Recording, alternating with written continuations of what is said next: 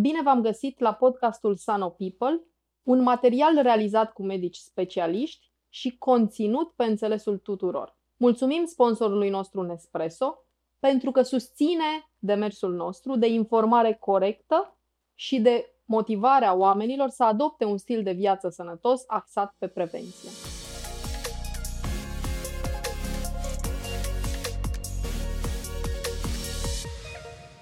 Bună ziua! Ne aflăm la Clinica Vascularte pentru un nou episod al uh, podcastului Sano People. Astăzi o avem alături de noi pe doamna doctor Diana Mihalcea, medic primar cardiolog. Bună ziua, doamna doctor!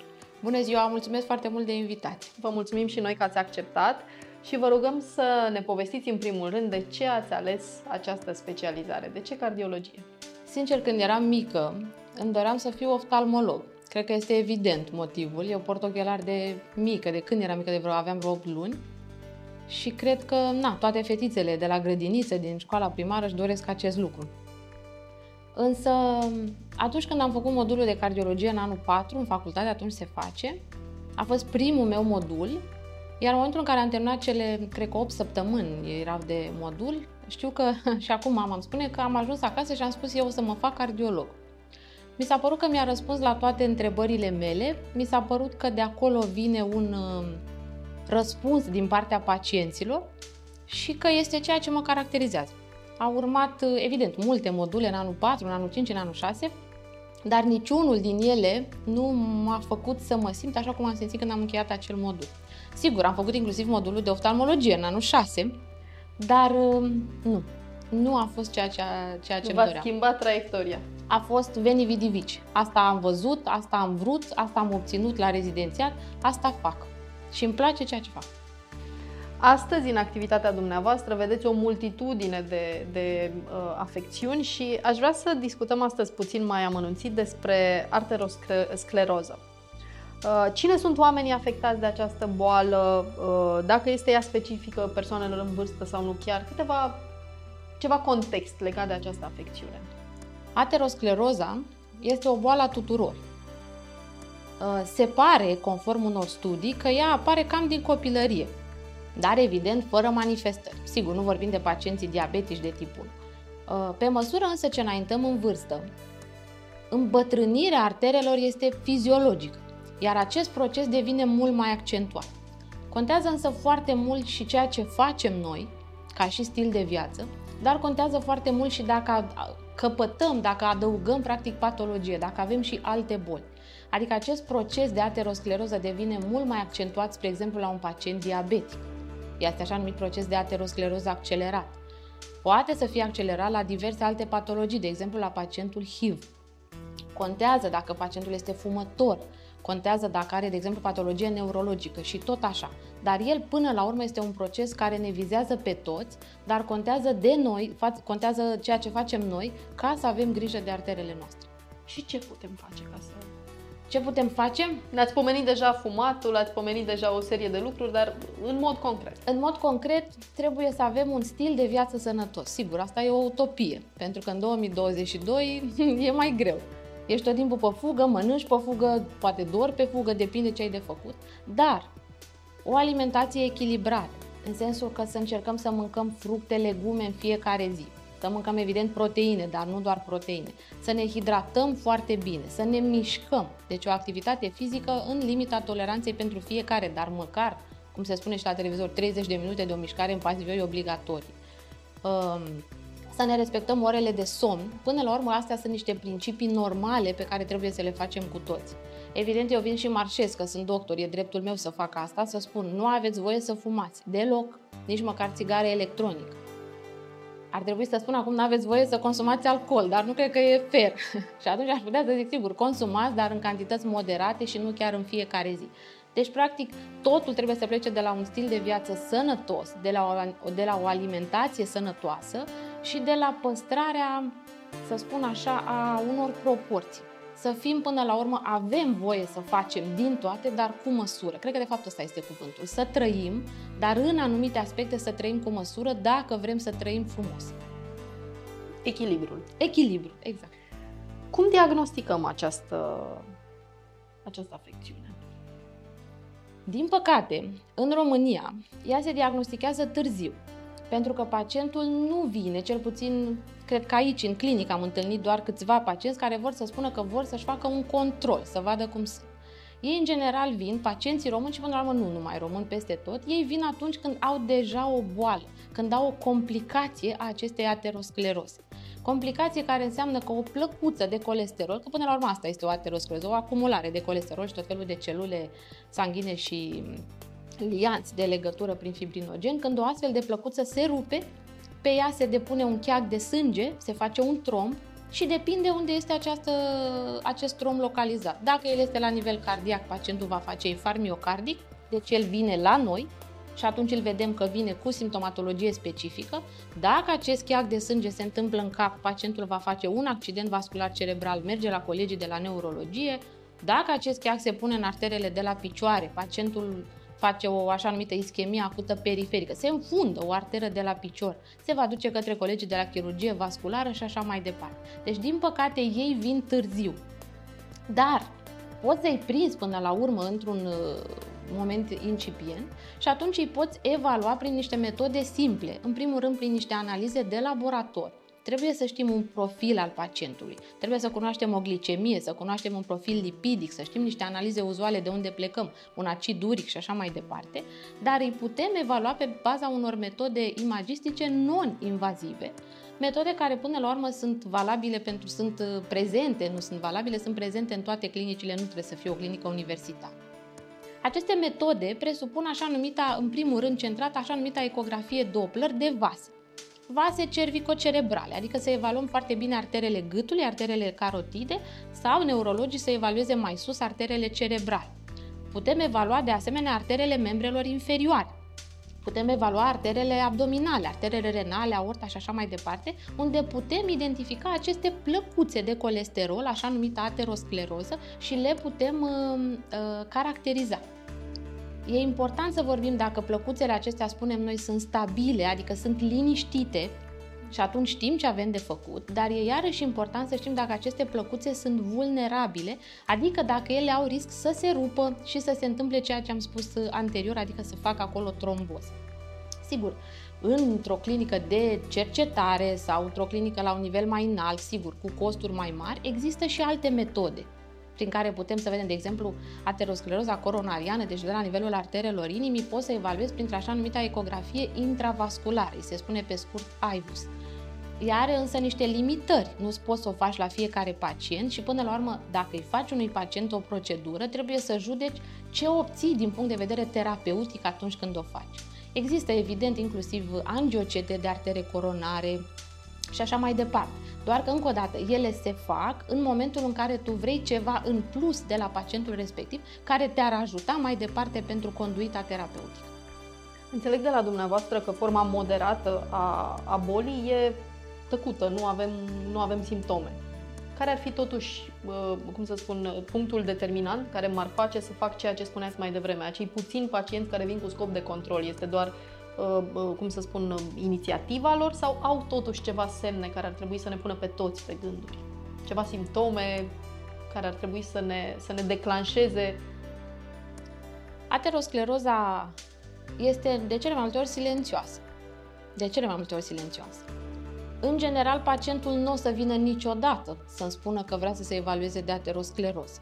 El vine poate că îi trimis de diabetolog, diabetologul știe că ei au ateroscleroză accelerată, Vine pentru că medicul de familie l-a pus să-și facă un set de analize uzuale și a găsit că acolo e ceva în neregulă. Vine poate că este hipertensiv și atunci e datoria mea să-i fac acest screening și să spun ce de, să-i spun ce de făcut.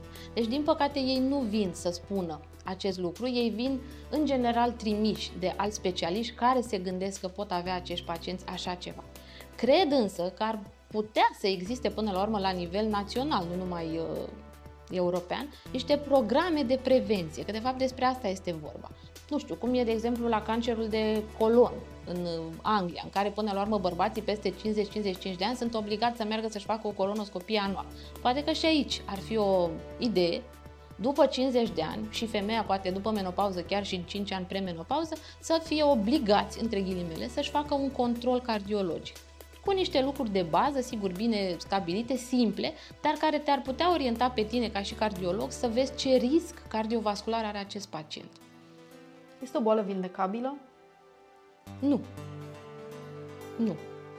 Pentru că noi nu ne oprim, noi nu rămânem la 30 de ani, la 40 de ani. Este o boală care poate fi însă ținută în frâu.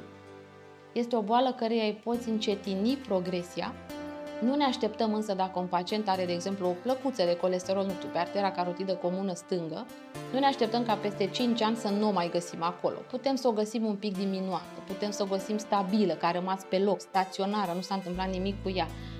Dar să spunem că peste 5 ani nu va mai fi acolo, nu există. Pentru că individul, pacientul, noi toți înaintăm în vârstă și atunci artera îmbătrânește.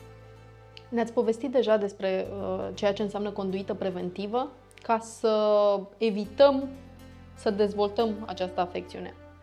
După ce am primit diagnosticul, care este, bănesc că recomandările despre viața sănătoasă se mențin cu atât mai mult, uh, ce trebuie să fac din punct de vedere medical? Care este cumva parcursul meu ca pacient odată ce știu că sufer?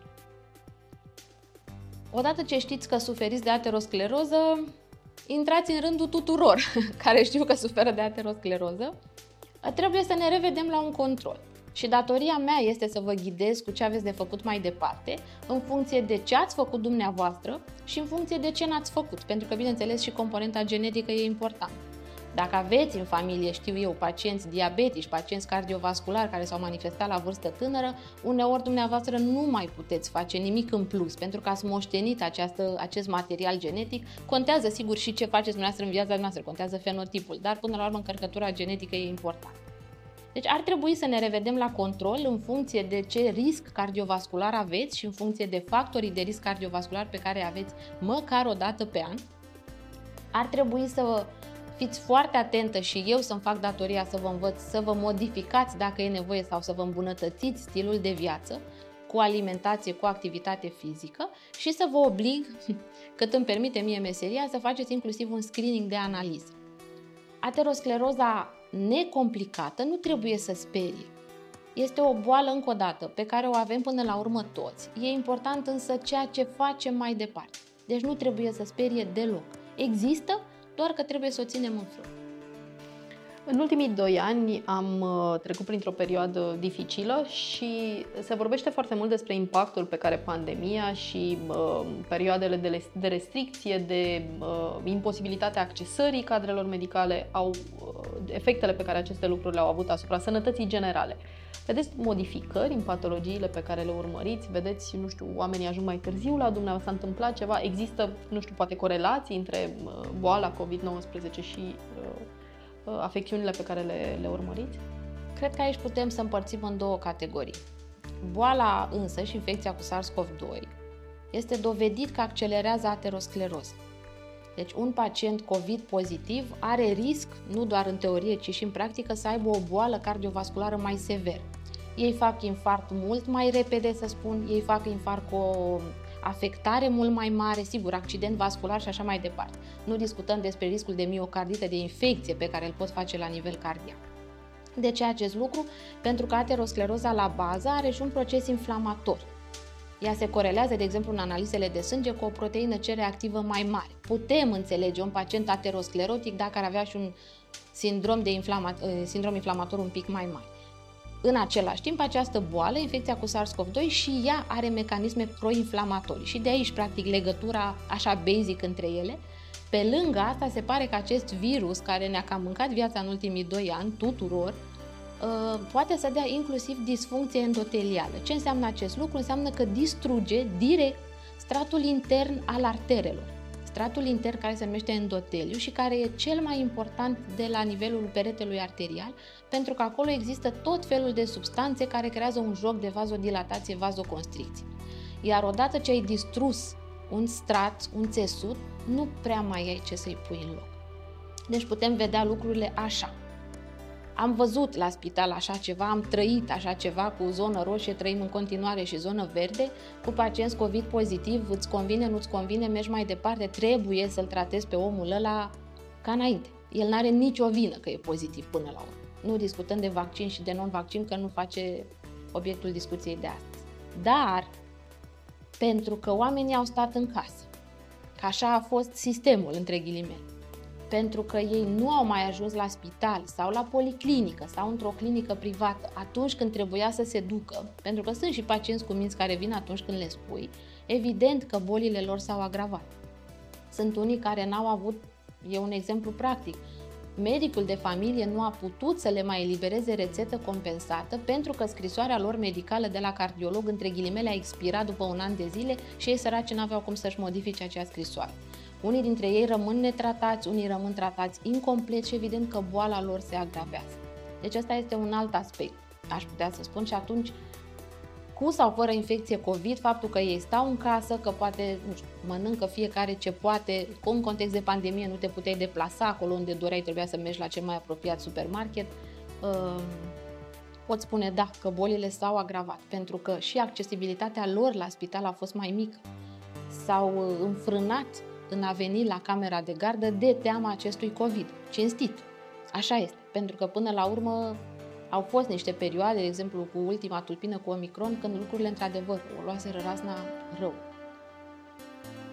Ați, uh, ați pomenit uh, vaccinarea și cred că o întrebare foarte directă este știu că am ateroscleroză, mă vaccinez sau nu? Da, sigur da. Nici nu cape îndoială. Vaccinarea este din punctul meu de vedere, un must, este obligatorie. Lumea se sperie că vaccinul a venit foarte repede, nu. Vaccinul ăsta are și el niște studii în spate, cu niște, uh, inclusiv în oncologie, cu niște virusuri care seamănă cu acest virus SARS-CoV-2, de asta a și venit atât de repede vaccinul. El este recomandat de niște oameni care au învățat să facă asta. Așa cum și eu ascult de instalator când îmi spune că trebuie să schimb o țeavă, eu sunt cu minte și ascult, și instalatorul ar trebui să asculte de mine când îi spun că trebuie să se vaccineze. Bolile cardiovasculare nu au nicio contraindicație de vaccinare.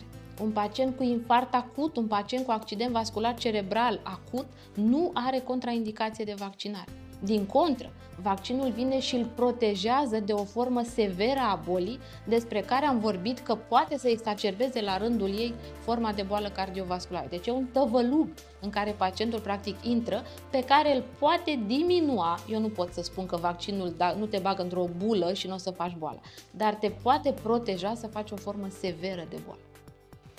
Doamna doctor, alegem să uh, încheiem prin uh, a reaminti câteva din lucrurile foarte importante pe care ni le-ați spus, adică impactul unui stil de viață sănătos, al prezentării la medic, uh, inclusiv cu scop de prevenție, poate chiar la medicul de familie care să ne trimită către dumneavoastră. Și uh, cred că cel mai important mesaj este faptul că această boală nu este una care ar trebui să ne sperie. Vă mulțumim foarte mult pentru aceste informații și vă dorim mult succes în activitatea dumneavoastră. Mulțumesc foarte mult și